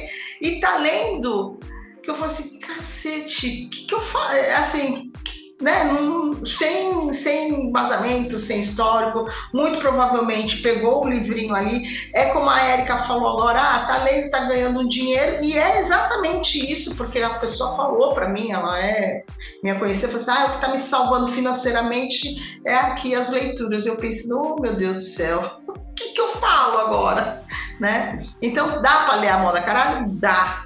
É errado? Muito, porque você está lidando com outras pessoas, com outras vidas, com outros conselhos. Aí a pessoa está lá querendo saber se está traindo, se está com saúde, se vai ficar grávida, e você está dando esse, esses conselhos, você está dando essas coisas baseado em nada, porque nem na parte da espiritualidade não é, porque ainda se fosse, quer dizer, algumas, né, eu imagino que até seja, mas até nisso é perigoso, porque você não está numa ritualística, né? total ali, a não ser que você faça algumas coisas, principalmente na questão dos búzios, né, que tem, mas na, nas cartas você ainda vai mais pro, pro simbolismo. Mas até na espiritualidade você tá tomando ali uns, uns pau doido dentro do. Então é complicado. Não dá para ler a é, dá para ler a moto caralho, mas não é correto se a pessoa puder estudar, ver. Até porque dentro de um sim, dentro de uma carta, tem muita coisa, tem muita coisa. E aí vai depender, como eu falei, vai depender da questão é, do, do, da, da, região, né? De como, da, da, onde que veio esse tarô. É que nem o baralho tarô. Se o, um fez uma coisa lá, o, o francês fez um, o italiano fez outro, ele vai trazer, né, a, o, a vivência dele para aquele baralho. Né, vai trazer a astrologia dele, o, védico dele, lá o, a santeria dele, enfim, né, vai, vai trazer a, a experiência dele para aquele baralho e criar e vai largar no mundo para quem quiser comprar. Aí eu que não, não, não, não, lido com xamanismo, vou lá, compro um, um baralho xamânico, aí eu tenho que fazer o curso dos mitos modernos para entender que eu posso ler qualquer baralho, né? adaptando a minha vida, mas é assim. Mas aí, aí, aí, aí, tem uma diferença, Lolo, do que você falou, porque assim, o tarô ele é meio fechado, assim, todo mundo, dependendo da sua cultura, mais torta ou menos torta, vai tentar enxergar o arquétipo mais longe. O que você está dizendo aqui no baralho cigano, por exemplo, existe uma questão de localização simbólica. Então, assim, é comum que dentro de uma cultura específica, por exemplo, aqui no Brasil, o que eu estou entendendo é que tem símbolos ali que são lidos de forma diferente da galera da Europa. Isso eu não sabia. Totalmente, totalmente. Não tem. É, é como eu disse, a, a, cruz tem outra simbologia né, na, na, na, na, parte europeia, porque na verdade é assim. Ah, vamos voltar, vamos falar uma coisa que é bem interessante aqui. É, da, na questão que a gente está falando do divinatório, do adivinhatório e da leitura terapêutica. Ah, o baralho, o Lenormand, né, hoje já está provado, comprovado, lá tem é, arquivos, tem é, baralhos, tem provas, né? De que ele é a, Mademoiselle Lenormand, ela adquiriu esse, essa veio do jogo do, da esperança. O jogo da esperança lá na em 1800 e Guaraná com rolha, é, ele foi criado pra, é jogo de tabuleiro. E na Europa, porque não existia Brasil, né? Não existia aqui. Onde que é? Onde começou o mundo, né? Lá pro lado de lá, lá do outro lado do oceano. Então a gente começou por lá. Aí lá, o que, que eles faziam? Tinha jogo de tabuleiro, jogo de cartas, né? E, e outros jogos. Esse bendito desse jogo da esperança veio de lá. Era o jogo da vida. Era um, um jogo que você tinha é, 54, 56 cartas. Tem um outro que tem até um pouquinho mais, mas 50, 52 ou 56 cartas. E, que, e, a, e o sim, a simbologia dele era baseada, é que nem as sibilas italianas, era baseado na vivência né? Na, nas histórias do seu dia a dia. Então eu tinha um carteiro, eu tinha o um caixão, eu tinha uma senhora, eu tinha um, um, um mendigo, eu tinha uma senhora, é, uma jovem, eu tinha alguém olhando para o horizonte, né? Então tinha toda uma simbologia, inclusive na parte da cartomancia, na, na, nas cartas internas que a gente fala que, é, que seriam essas daqui, né? Tem é, a simbologia são diferentes, né? A gente tem a moda da Alemanha, Bavária e tem a moda francesa, inclusive isso, né? Lá na, Alemanha, na, na Bavária eles tinham aquele nós como, como paus e, e aqui não, aqui na, na, na, na Europa, na, na, França é paus mesmo, aquele tipo um trevinho. Então tinha toda uma diferença nisso. E o que que acontece? Eles faziam esse jogo para se divertir. Tinha as regras lá, inclusive essas regras, esse jogo está no museu, né? E ia seguindo esse, jogando com os dados, tal, tal, tal, tal. Até que um dia as, alguém percebeu que você podia jogar dessa maneira ou você podia criar uma historinha em cima disso, né? E essa historinha criada dava certo. Ele falou assim: olha, você vai receber, o carteiro apareceu aqui, olha, você vai receber notícias. Que, que notícias? Se viesse nuvens, olha, notícias ruins. Né? Se viessem o sol, notícias boas. E isso foi começou a se propagar. Percebeu-se que através do jogo também dava para fazer as previsões. Então tem toda esse essa busca, né, toda essa essa vivência aí da Europa. Quando veio para o Brasil, houve adaptações, né? Ah, aqui não, não e, e, e, tem até uma, uma colega, acho que é a Jana, né? Grola. Ela é, ela é cigana, cigana raiz, e, pra, e, e na, na, cultura dela, né, dentro do, do, do da vivência dela, é, o baralho cigano é que deu vida para o Lenormand. É, e é isso. Só que o baralho cigano específico, ele é diferente. Ele tem outros símbolos. Ele tem tesoura, ele tem cadeira, ele tem sino, ele tem adaga, ele tem igreja, né? Então se vê que tem toda uma, uma, uma, uma são questões diferentes. Então vai depender muito de cada cada um. Quando os ciganos, é, quando se, o baralho cigano se adaptou aqui no Brasil, né? Eles puxaram meio que, sei lá, para mim meio que misturou. Então, enquanto lá na Europa o trevo é sorte, no baralho cigano é paus e pedras. Né? Tem, aqui no, no sistema brasileiro vai significar. E tem uma questão interessante que é o seguinte: por que, que ele significa sorte lá? Se você pesar as cartas do, do, do Lenormand, algumas tem, são neutras, umas têm polaridade positiva, outras polaridades negativa. Então, para se equilibrar o jogo, adaptou-se para que a, a, o 2 fosse sorte e não negativo, para não ficar é, mais negativo do que positivo. Uma mera estratégia entendeu? Mera estratégia. É isso aí. E aí, pessoal, dado tudo isso que a gente falou, é... e falando especificamente de tarôs, e aí? Tarôs mais simbólicos ou tarôs menos simbólicos? O que, que vocês acham de jogar com baralhos do tipo, principalmente arcanos menores, né? Porque relativamente os maiores por mais simples que sejam, vão ter ali uma característica simbólica nas ilustrações. Mas e aí? E os menores, que é ali? Cinco de moedas, cinco moedas. Três de bastões, três pedaços de pau. E aí, como é que faz? O que, que, vocês acham aí? Melhor? Ou qual a opinião de vocês hoje sobre o uso desses baralhos? Eu, eu posso puxar essa daí? Puxa. Porque eu vou te falar que para mim, assim, chegou num ponto, chegou num ponto que para mim realmente, realmente tanto faz. Mas eu tenho uma parada que eu não tenho um tarô preferido, eu vou trocando. Então tem tempos que o que tá na minha, na minha mochila é o Prisma Vision. É, tem tempo que tá na minha mochila é o RWS, né? Quem tem tempo que tá na minha mochila é o Del Fuego, que, que é um outro rolê, né? Del Fuego é uma evolução específica do Marcélia, né?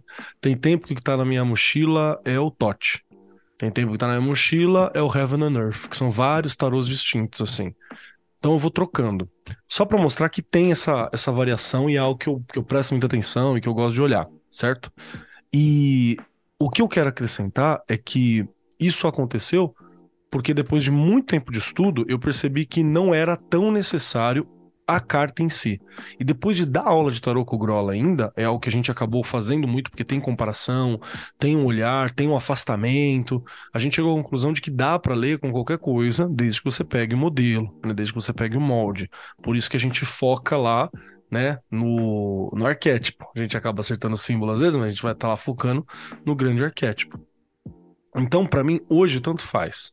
Vai depender de algumas coisas. Primeiro, vai depender do consulente e do que eu tenho no bolso. Se eu tenho um consulente que eu acho que eu vou conseguir explicar mais facilmente alguma coisa com algum tarô específico, eu pego ele. Se tem algum consulente que eu sei que não, não, não é essa a questão, vai daquilo que eu tenho ou daquilo que eu estou utilizando na época, no momento, daquilo que eu sinto, né? Esses são os pontos de vista que normalmente eu parto. Mas eu quero lembrar o seguinte, principalmente para quem já fez o curso de tarô com a gente, nós insistimos que você treine. Então, ter tarô não tão simbólico é também um treinamento para você lembrar ali do que aquilo significa, quais são as chaves, quais são as influências planetárias que aquele específico tem, como que você pode fazer uma leitura. Então é por isso que, que, que para mim vai variar muito. Então, hoje, nesse momento, posso falar aqui na altura do momento que nós estamos gravando, né? A gente está no fim de julho, fim de julho, fim de agosto gravando, perdão. A gente está quase no fim de agosto gravando. Eu prefiro poucos simbólicos nesse momento, tá ligado? Quando você me perguntar em outubro, eu vou querer, tá, simbólico máximo, põe tudo, todos os símbolos. Possível fazer uma carta, uma carta tamanho de um A4, juntando cinco, seis tarô diferentes, assim, com tudo, numa carta só. Que aí é onde eu vou preferir. Para mim vai variando, então. É, do, do Keller, porque ele estava falando da, das questões do, do, do, do, tarô mesmo, do deck em si, né? Que pode ter mais simbólicos ou poucos simbólicos. Dentro do, do, do Lenormand, a minha preferência é que eles sejam claros. Eu tenho alguns tarôs aí que eles, tá, eles trazem é, muita escuridão, né? Algum, alguns baralhos, aliás, desculpa, alguns baralhos, alguns eles trazem muita escuridão, tipo um, um lado, plantas, tem uma pegada mais maléfica, mais escuro. Eu não gosto de, de baralho claro. Uma estética dark, né? Até pro tarô mesmo, eu parece que ele clareia. Porém, porém, eu não gosto de nem de baralho, nem dos decks de Lenormand e nem do tarô que tragam os nomes, que tragam as chaves principais. Não gosto, porque isso atrapalha muito, eu acho que atrapalha. Seja para qualquer pessoa, porque quando você coloca a carta, né, você joga, abre o deck, você tira a lâmina e joga na missa, automaticamente teu, teu olho bate numa palavra, aí é aquilo que já vai sair entendeu? Aí já talvez não faça a função exata, né? Porque você acaba se prendendo e limita a tua mente, tu, tu, tu, tua cabeça já fica presa ali naquela palavra. Pelo menos comigo é assim. É, eu concordo com a Lola na questão do Lenormand, quando tem palavra-chave, eu acho que trava a intuição. Você vai para aquela palavra ali, aí aquilo sai, né? E você deixa de ter o, o escopo, assim, um olhar mais aberto. Aí eu acho que trava a intuição. Agora, é, isso que o Keller falou de trocar de deck é muito legal, porque quando você pega um deck que não é muito convencional, né, que ainda está no, no Wade Smith, mas não é muito convencional, ele, através das chaves simbólicas que tem dentro daquele mesmo arquétipo, né, lembrando de novo, o arquétipo é muito grande. Então, quando ele tem chaves simbólicas diferentes, ajuda a te destravar e você amplia ainda mais a visão. Então, eu acho bem bacana você ter vários decks para estudar. E uh, eu acho legal trocar também. E eu ainda estou numa fase que eu gosto de símbolos, porque eu sou eu sou nova nisso. Então eu gosto dos símbolos. Aí eu vejo ali o símbolo do planeta, eu vejo o símbolo, às vezes, é, eu tenho alguns que têm os símbolos das letras hebraicas, então eu gosto, porque eu acho que dá uma. Me ajuda a estudar enquanto eu estou lendo. Eu acho bacana. É, eu, eu, eu, eu, eu comecei a estudar tarô, sei lá, 20 anos atrás, adolescente. E eu herdei os tarôs e coisas de astrologia também de um namorado meu. E ele entrou para a faculdade de direito, aí ele tinha que ser um cara direitinho, não podia mais ser jovem místico. Aí ele me deu tudo, sabe? Só que ele só jogava tarô com o Marcélia. E ele só jogava é, os arcanos maiores. Então, para mim, meio que só existia os arcanos maiores. Tanto que eu achei esse baralho é, recentemente, e aí quando eu fui pegar na caixinha, tipo, os arcanos maiores estavam todos imundos e os arcanos menores estavam, assim, nas mesmas posições que vieram, assim, novíssimos, sabe? Tipo, nunca foram usados. Então eu nunca estudei os arcanos menores e quando eu, tipo, via os livrinhos que eu comprava, né, que ganhava, um tio meu super adorava esse meu lado, e ele me dava livrinhos e tal, e aí sempre os arcanos menores tinham, assim, palavrinhas-chave, sabe? Mas aí nos arcanos maiores a coisa era mais substancial. Então eu nunca saía dos arcanos maiores até, sei lá, 2020.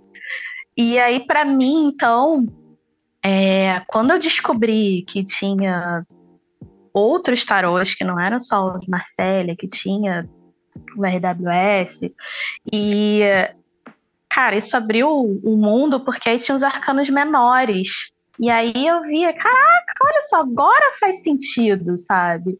E aí isso abriu muito para mim. Aí eu comecei a ver que já tinha vários outros decks, e aí tinha trocentos, né, mil decks. E aí, quando eu fui comprar o meu primeiro deck, que não era aquele Marcélia, Pô, eu fui logo no Shadowscapes e me ferrei, porque era uma coisa super intrincada, com milhões de detalhezinhos e não sei o quê. E aí, quando eu comecei a estudar, não batia, sabe? Aí eu tive que comprar da Pamela lá para começar a estudar direitinho, para entender. Aí fiz o curso de vocês e tal, aí que eu comecei a entender. Então eu ainda vou nesse, nesse lado, assim, porque se eu ficar lá no Marcelo eu não entendo nada. Não entendi, agora ela entende, porque já fez. Ah, não, já fez. É, é, é, é. Só vou dizer, hein, otário esses namorados aí, hein? Desculpa, mas tinha que mandar. Sim, sim, sim. Otário, otário. tudo. Mas assim, o que me dei bem, porque eu herdei tudo. Eu herdei livros de astrologia, livros de tarô, Perfeito. sabe? Serviu, serviu pra alguma coisa. É, uma, um fato muito legal que, que eu peguei do curso, que eu acho isso fantástico por isso que dá para a gente recomendar de olhos fechados o, o, curso do Mitos Moderno, é porque essa experiência da jornada nos arcanos menores, ela é simplesmente inenarrável, porque não tem como. Eu, eu amo os arcanos menores de vocês, muito mais que os arcanos maiores. Eu quero que os arcanos maiores se explodam. Pessoal, vamos pegar uns exemplinhos aí só para a gente entender um pouquinho de estrutura simbólica e de diferenças entre sistemas. Vamos, vamos. vamos começar pela boa e velha tradicional carta da Lua, Keller? Pô, cara, essa é louca, hein? Ela é louca mesmo. Você tá falando da, da conclusão, da, da confusão da galera, né? De lua astrológica com lua. Vamos, vamos deixar a Lívia abrir. Lívia, explica pra gente o que, que é a lua na astrologia. Pois é, a lua na astrologia é o que a galera acha que é a lua no tarô, que é fertilidade, é maternidade. Beleza. A lua, a lua na astrologia, ela é o nosso lado emocional, né? São as nossas águas internas. Né? Então é todo esse lado mais feminino da gente, né? Enquanto só o nosso lado masculino, a lua fala do lado feminino e das coisas que né, são vistas como femininas. Né? Mas para um homem, por exemplo, a lua vai indicar a criatividade e também essa fertilidade masculina, né? Mas fertilidade de ideias, né? Tudo mais. Só que a galera pensa que no tarô é a mesma coisa. Certo. Mas aí na astrologia, por exemplo, o que, que significa o signo de peixes e o fim da roda do ano? Porque o peixe está no final, do, é o último signo. Isso também não quer dizer que ele seja o signo mais evoluído, porque muita gente acha isso. Porque como ele é o último, ele é o mais evoluído e porque é sim, é vamos falar a verdade, é sim. É o. Ô, Pisciano, silêncio. É o Pisciano falando. É, todo, todos os signos têm um lado sombra e um lado luz, e peixes não é diferente, né? Muito pelo assim, é, peixes, inclusive, para estar tá no lado mais evoluído, ele já passou muito, muito, muito pelo lado sombra, sabe? E se ferrou muito para chegar na evolução que esperam tanto, sabe, de peixes. E são poucos que chegam nessa evolução. Então, tá nesse fim de ciclo por ele estar tá com seu último signo do zodíaco, sabe? Mas não quer dizer que ele seja necessariamente o último, porque na sua, no seu mapa astral, se você tiver peixes como ascendente, ele vai ser o primeiro, sabe? Não quer dizer que ele vai ser, sabe, o primeiro tudo você vai ser super pisciano, porque você tem esse ascendente, você vai ser super lado luz, porque o seu ascendente é peixes. Muito pelo contrário, se o seu ascendente for peixes, muito provavelmente você vai estar tá no lado sombra. Por que a gente está falando disso, pessoal? Para vocês entenderem o seguinte: a carta da lua no tarô, ela não é representada pela lua astrológica. Ela é representada pelo signo de peixes. A lua astrológica é a representação da sacerdotisa. E aí, todos esses aspectos que a Lívia acabou de falar sobre a lua, os aspectos lunares, não estão na carta da lua do tarô. Ah, mas a carta da lua não significa fertilidade? Não. Não. A carta da lua. Talvez tá... o oposto disso, inclusive. É, inclusive. a carta da lua, ela representa o fim do ciclo astrológico. Ela representa o fim da, da, da, da, do, da roda do ano. O último, o último signo da roda do ano. E aonde isso encaixa? Encaixa aqui nas tradições europeias, né, nas tradições, não, desculpa, no hemisfério norte, vamos deixar mais claro. A gente está falando do último mês de inverno, tô certo? É isso? É isso. Que é o momento mais frio é o momento onde você já teve que passar por todo o perrengue do outono e do inverno, onde você não tinha colheita, onde você estava num frio dos infernos. Se é que a gente pode fazer essa analogia, depende do. Um frio do inferno nórdico, né? Que é o, o Hell, o Custa não tá aqui para falar o, o nome do reino lá, que é o inferno nórdico, é gelado. É o então, Helheim, né? O Helheim, né? Você tá no frio dos infernos e só quem aguenta mesmo o tranco vai sobreviver. A lua é o que a gente costuma chamar de a hora mais escura. Certo? É o momento de crise, é o momento de, de, de provação. Ela não tem absolutamente nada a ver com a roda astrológica, com a, com a, é, a, com a noite, lua astrológica. É, a noite, mais, é o momento mais escuro da noite, né? Sim. Quando a noite tá fria e o sol tá para romper. Mas antes dele romper, meu parceiro, você tá naquele frio da madrugada, o resto da comida, né? Muito frio. Você tá difícil de chegar lá. Então ele tem esse símbolo. E a gente fala isso porque muitas vezes eu já vi gente fazendo a leitura da lua, dizendo, ó, oh, é uma carta que significa tal coisa. Mas vamos lembrar que a lua, ela é mutação, ela é segredos, ela é o conhecimento interno, é as águas internas da evolução, é o poder da bruxa, é a feminilidade sagrada. Então, tudo isso é sacerdotisa, meu Exatamente. parça. Se você quiser ter a lua astrológica, você vai ter que juntar sacerdotisa, com a carta da lua, com pitadas ainda de imperatriz, tá ligado? Aí você tem o significado de uma lua astrológica. Mas sendo, ah, né?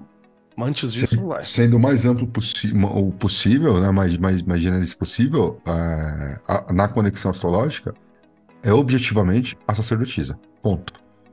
Todos os outros aspectos, nenhum aspecto lunar vai estar diretamente ligado à carta da lua no tarô. A carta da lua no tarô está realmente ligada ao signo de peixes. Certo? Então isso já dá uma, uma diferença. E é uma outra questão também de, de diferença de interpretação que a gente tem na torre.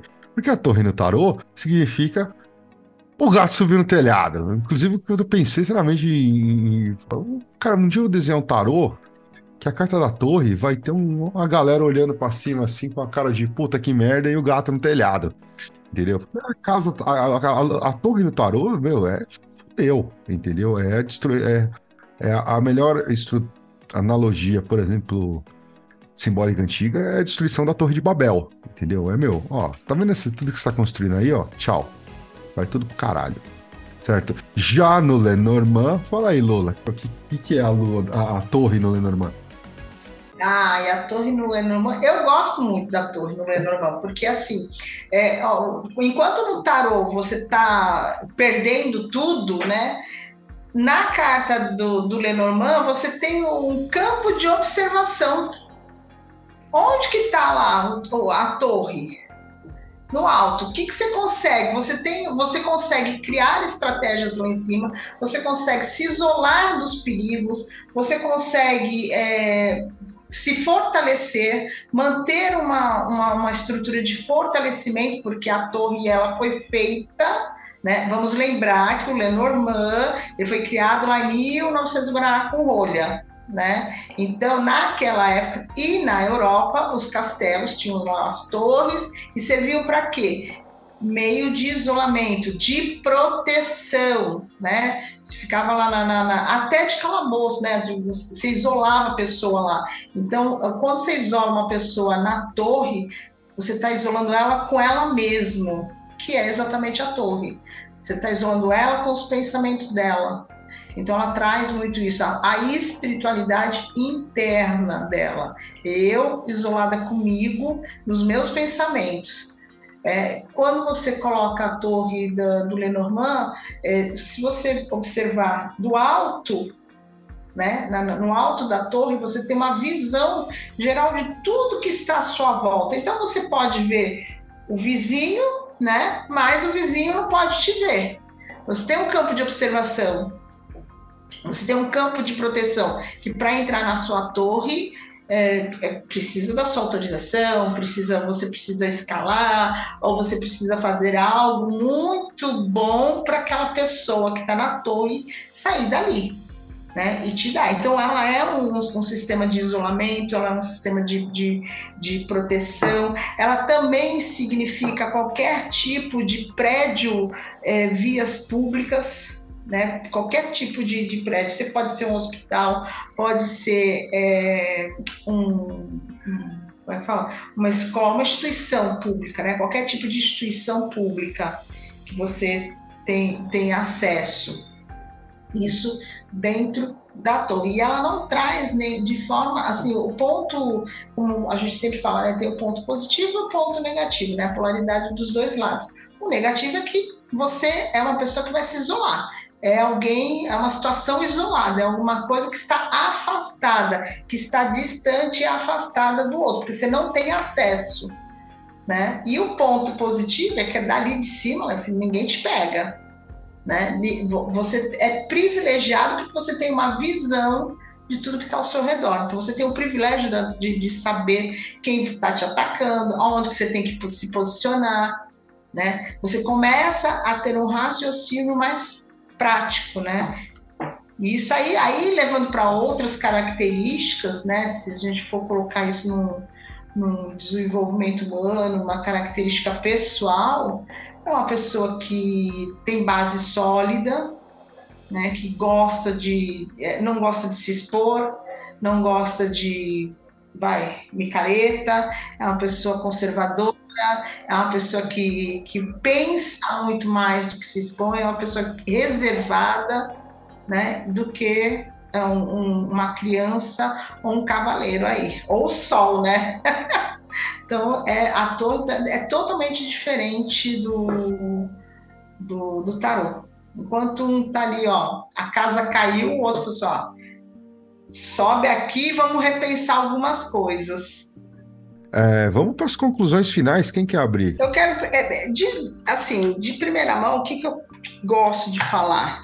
Estude, estude, muito, tá? Porque tanto no tarot como no baralho cigano existem é, os, a simbologia, é, os arquétipos, os estereótipos, eles são, eles não são variáveis, mas eles assim, eles estão ali para te estimular, né? Para buscar o que você tem de melhor. E quando você tem de melhor aqui na cabeça, né, no, no, no teu estudo, no que você está se propondo a fazer, aí ele vai vir com, com força total, né? Então, ah, ler a moda caralho é legal? É, até a página 2. Depois disso, teu mundo desaba, porque você, a gente primeiro, a gente nunca sabe tudo. Não existe isso que todo mundo sabe. Ah, eu fiz 10 cursos, já sei tudo. Não, não, não tem essa. Entendeu? É, é, há pouco tempo eu estava aqui, há bem pouco tempo, inclusive, e eu acho que isso muda para algumas coisas, principalmente na parte do, do Lenormand. Talvez não no, no, no, no tarô, mas no Lenormand sim. A cobra ela sempre teve uma, uma, uma conexão muito forte para mim de traição, né? E agora, é, ultimamente, ela tem vindo muito mais como perigos, sabe? Olha, se cuida porque aqui está dizendo que tem perigos para você. E tem feito muito sentido isso. Então, assim, é cobra é perigoso? É perigoso. Lógico que é. A gente sabe disso. E então isso tem a tendência, quanto mais você estuda, quanto mais você se dedica para isso que você está fazendo, seja pelo dinheiro, né? Ah, eu faço porque eu gosto, eu faço porque dá um dinheiro legal, então faça com excelência. Vai estudar, vai comprar livro, vai fazer curso, observe muito bem a carta, tá? Não adianta, é assim. É, você pegar simplesmente uma carta e, e ficar olhando lá e, e falar assim, ah, isso aqui significa coisa. Observe, começa a praticar observação da carta junto com o livro. Pô, por que, que essa carta aqui quer dizer velocidade? Ah, o que, que o cavalo faz? Ah, o cavalo anda rapidinho. Pô, legal, então tem isso. O que, que o cavaleiro fazia antigamente, nessa época? Levava mensagem. Como é que eram as mensagens? Rápidas. Não eram, ele não levava livro, entendeu? Ele levava uma mensagem curta, um caninho, ó, e Tchau e benção. Então, quanto mais você estudar, quanto mais você se aprofundar dentro do que você está fazendo, você com certeza você vai se destacar, você vai ser, é, vai se tornar excelente naquilo que você faz. Então, estude. Bom, eu vou mais ou menos no esteio da, Le, da Lola. É, primeiro lugar, conheça-te a ti mesmo. Usa primeiro o tarô para você. É, se conheça, faça a sua jornada, né? É, conheça a sua sombra para você poder alcançar a sua luz.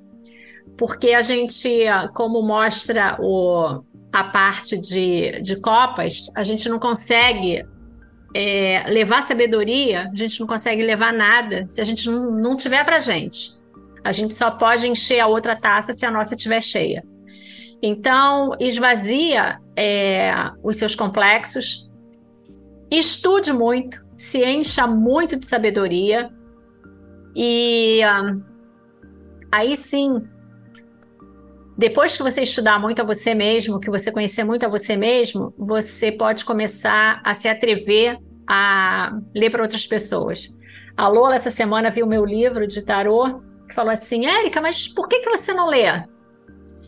E eu fiquei pensando nisso, sabe? Virou uma questão para mim. Eu falei, cara, porque eu tenho ética, porque eu acho que eu ainda não me esvaziei, ainda não conheço direito as minhas sombras para arriscar a cabeça dos outros, para mexer, para brincar com a cabeça dos outros. Então, eu acho que a gente tem que ter, tem que ter mais ética. É, no meio disso, para evitar até o preconceito, né? Que ainda tem muito. Quando eu comecei a apostar que eu estava aprendendo, porque quando você começa é muito legal, né? Você começa a ver que a carta está falando com você e que aquilo é verdade, como que isso acontece, coisa e tal. E é outra, outro papo também bacana, né? Como que a carta é, começa a dialogar com você, como é que você pega a carta certa, coisa e tal. Teve gente que se afastou, né? Tipo assim, o que, que ela vai descobrir de mim? e aí é que você fica com vontade de falar assim, pô, o que, que essa pessoa está escondendo? E aí que você vai ver. É, mas é isso, a gente tem que ter, a gente tem que ter ética para mexer. As pessoas são as dúvidas das pessoas são coisas sérias, né? Então a gente tem que levar o outro a sério como a gente leva as nossas próprias questões. Então estuda, sabe? Não fica nessa só de livrinho, não fica nessa de achar que a imagem, né? Eu adoro o, a simbologia do quando você olha o três de espadas, né? Você automaticamente vai falar que é alguma coisa amorosa e é um naipe de espadas. Então, vai estudar, vai ver o que, que é, sabe? É, é, o relação, é a relação bumbum na cadeira e tempo de livro. É importante. Implementando o que a Erika falou, é, também não é pegar um livro e achar que sabe tudo, né? Porque tem vários, trocentos mil livros com trocentas mil visões. E você junta esses livros que você vai ler com a sua prática. E aí você vê o que que bate, o que que não bate. Porque às vezes você pega um autor meio, né, meio fuleiro, e a pessoa pode pegar esse autor e endeusar ele, porque todo mundo fala ele, fala dele, e achar que tá certo, né? E aí, quando você vai jogar, você vai tirar as cartas, você vai ver que não tá batendo muito, né? Então, acho que você tem que estar tá muito com a mente aberta e você saber também onde você tá de, de que fontes você está bebendo, né? Porque muita gente bebe de fontes meio, meio ruinzinhas e estão aí tirando tarô para as pessoas e ganhando dinheiro, enquanto os que estão bebendo de fontes boas estão se ferrando sem conseguir clientes e, né, sem ter tanto espaço assim. E curso, porque, cara, fazer cursos para mim foi um divisor de águas. Como eu falei, cara, eu antes só conhecia o Marcélia e não sabia nada, absolutamente nada de arcanos menores. Então, fazer cursos foi, foi muito importante. Então, por favor, façam cursos com pessoas boas. Cara, a minha consideração vai acabar encontrando a de todo mundo que está presente, porque porque, como tudo, precisa de estudo, né? Mas tem algumas coisas que eu falo sempre, que a gente conversa nos cursos que, e palestras que eu e o Grola damos, né? A gente faz por aí. Uma delas é lembrar que o tarô está muito associado com o um arcano do elemento ar. O que, que a gente quer dizer com isso? que tudo que está do elemento ar, ele tende a ter toda uma, uma gama de conhecimentos e o conhecimento ele é sedimentado. Eu sempre brinco que a própria ciência ela é algo que opera dentro do, do comando do ar, né? Porque você tem aquele conhecimento anterior, tem aquele conhecimento que ele é sedimentado, que ele se critica, que ele está sempre se cortando e, e, realizando o próprio escrutínio de si, né? Que é cruel consigo mesmo, inclusive. Quem está aí trampando ou já participou de qualquer área científica, você sabe o quanto nós somos duros uns com os outros, né? Também. Enfim, não tem espaço nem para emoção, não tem espaço para uma, uma manifestação que não seja reta, muito específica o tarô ele opera muitas vezes nessa área também. Então é só para lembrar que tem várias escolas, tem vários conhecimentos. Você não vai pegar um, um baralho com uns símbolos que eles foram desenhados há 100 anos atrás e cujos conceitos básicos deles remetem a 400 anos atrás, 500 anos atrás, quiçá mais e entender 100% daquela estrutura. Assim como você não vai entrar para uma área de ciência, de letras, por exemplo, e em um semestre aprender tudo, né? Você vai ter que buscar aquilo no passado, no latim, você vai ter que buscar aquilo no grego, muitas vezes. Você vai ter que ir lá atrás para algumas questões para ter essa fundamentação. Então não é tão tão simples assim, né? Por isso que a gente está levantando. Ah, mas eu li e consegui. Então, porque a gente também não aprofundou tanto hoje aqui quanto poderíamos aprofundar no outro momento, que é o poder do oraculista, né? Às vezes você é um bom oraculista, você tem uma, uma intuição que está muito afiada. E quando você tem uma intuição afiada, você, sei lá, você vai bater o olho numa latinha de refrigerante atrás e você vai tirar a mensagem, né? Porque quem está conversando com você é a realidade, é Deus, é o teu, a tua entidade, né? Você tem uma intuição que ela, é, que ela é muito eficiente. Só que a intuição com método, ela é um monstro. A intuição sem método, ela vai estar sujeita à tua emoção, ela vai estar sujeita ao momento, ela vai estar sujeita ao ambiente, ela vai estar sujeita a uma série de outras coisas que podem nublar um pouco essa intuição, né? Uma intuição com método, ô meu parça, aí tu voa de um jeito que é, é sem tamanho, tu faz miséria, né? E esse método ele precisa ser lapidado. Então o tarô ele tem método, né? O baralho cigano ele tem uma, um método, ele tem um formato. Ifá tem um método, tem um formato. É, Búzios tem um método, tem um formato. Então você vai ter a tua intuição, que ela precisa ser trabalhada, claro, ela tem que ser exercitada. É um músculo, né? É um músculo metafísico. Você tem que ir exercitando ele cada vez mais. E às vezes ele sozinho vai te, te bastar. Vai ter momento que você vai olhar para alguma situação e você vai entender do que aquela situação te, se trata, por causa da intuição. Você pega o tarô como método para ver se aquela intuição não tá vendo uma parada nada a ver, para negar a tua intuição, às vezes você fala, puta, o que que eu errei? Aí você percebe que o símbolo tá te dizendo uma outra coisa. Você fala, ah, é aqui, ó. Eu tô olhando mais para mim do que pro outro. Olha eu vacilando aqui, tá vendo? E aí você dá um respiro, você fala, não, não, não, não, não. Eu tenho que voltar para aquele espaço onde eu tenho uma, uma neutralidade maior, onde eu sou algo, né, menos alguém e mais uma ferramenta. E aí ali é onde você se organiza. O que, que eu quero dizer com isso? Você precisa exercitar sua intuição sempre, mas a sua intuição não pode estar solta. Né? O que a gente está chamando aqui de a moda caralha é quando ela está solta. Ah, mas eu conheço uma senhorinha que se você der para ela quatro balas juquinha, uma, duas tampas de, de, de refri e ela pegar três feijão, ela vai fazer miséria. Por quê? Porque a intuição dessa senhora deve ser extremamente afiada. Extremamente afiada. Mas intuição com método é do caramba. Então, lembra aí, cara. Estuda para você ter teu método, né? E assim treinar e deixar a tua a lâmina da tua intuição cada vez mais afiada, né? A chama da sua intuição cada vez mais quente, cada vez mais luminosa. Eu acho que é isso que é importante também. Vou deixar três dicas aqui, pessoal, para quem está querendo se aprofundar em estudo de símbolos. É, vamos lá. Dicionário de símbolos do Jean Chevalier e do É clássico. Alan Gilbrandt, da editora José Olímpio. Saiu edição nova, acho que ano passado, inclusive, até com a capa bonitona, porque a capa que eu tenho é aquela amarela tosca ainda. Mas tem lá edição nova, é um calhamação, é um livro que, para quem vai. Cara, é um livro que, na verdade, é para quem. Qualquer pessoa que tá no meio esotérico, ocultista, que- como espiritualista, como você quer chamar, é importante, tá? Então, o dicionário símbolos é importante.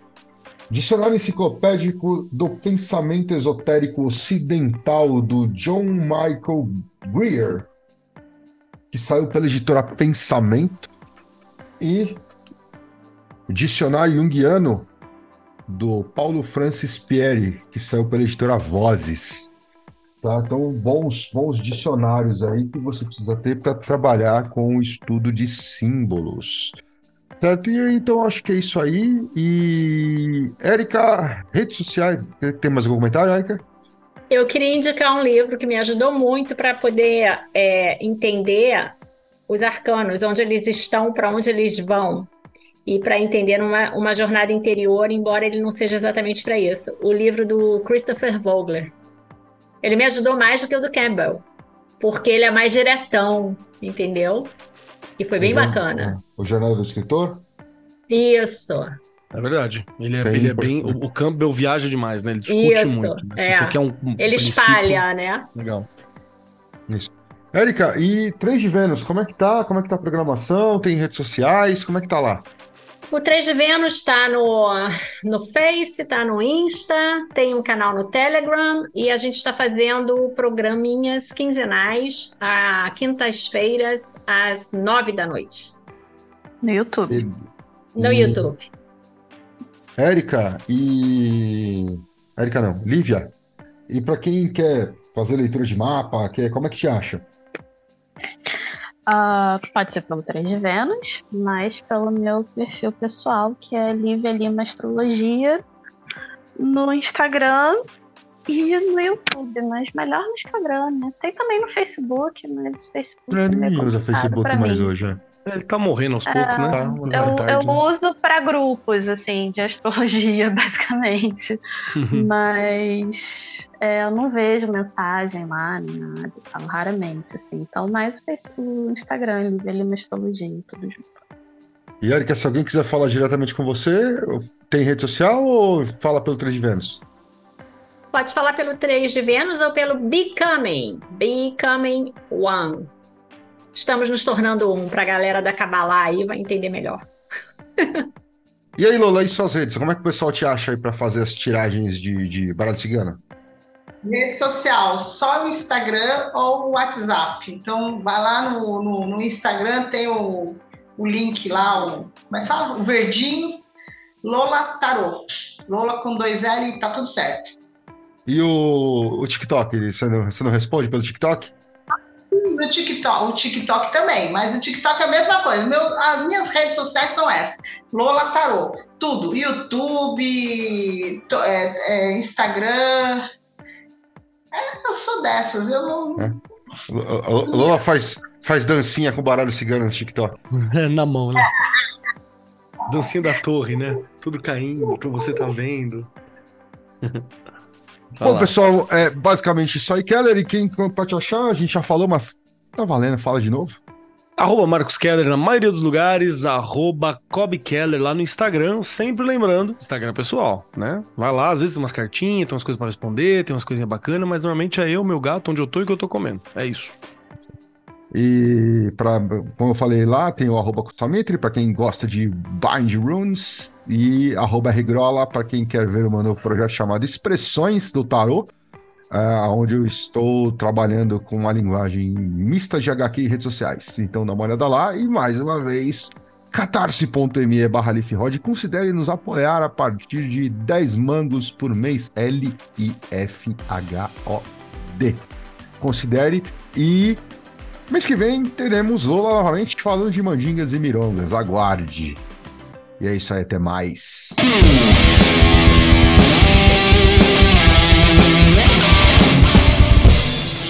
Você acabou de ouvir Pele de Cordeiro, o podcast do canal Lupus em Fábula. Apresentação: Cris Dornelles, Kusamitri, Marcos Keller e Rodrigo Grola. Edição: Norton Bell. Um programa da Rod Studios. Todas as opiniões e comentários feitos pelos convidados do programa são de inteira responsabilidade dos mesmos. As opiniões emitidas não exprimem necessariamente o ponto de vista de nenhum dos membros ou da Rod Studio. Conheça nosso conteúdo do YouTube no canal Lupus em Fábula e nos apoie em catarse.me barra lifrod L-I-F-H-O-D. Siga-nos em nossas redes sociais. Lupus em Fábula no Facebook e arroba lifrod L-I-F-H-O-D no Instagram e no Twitter.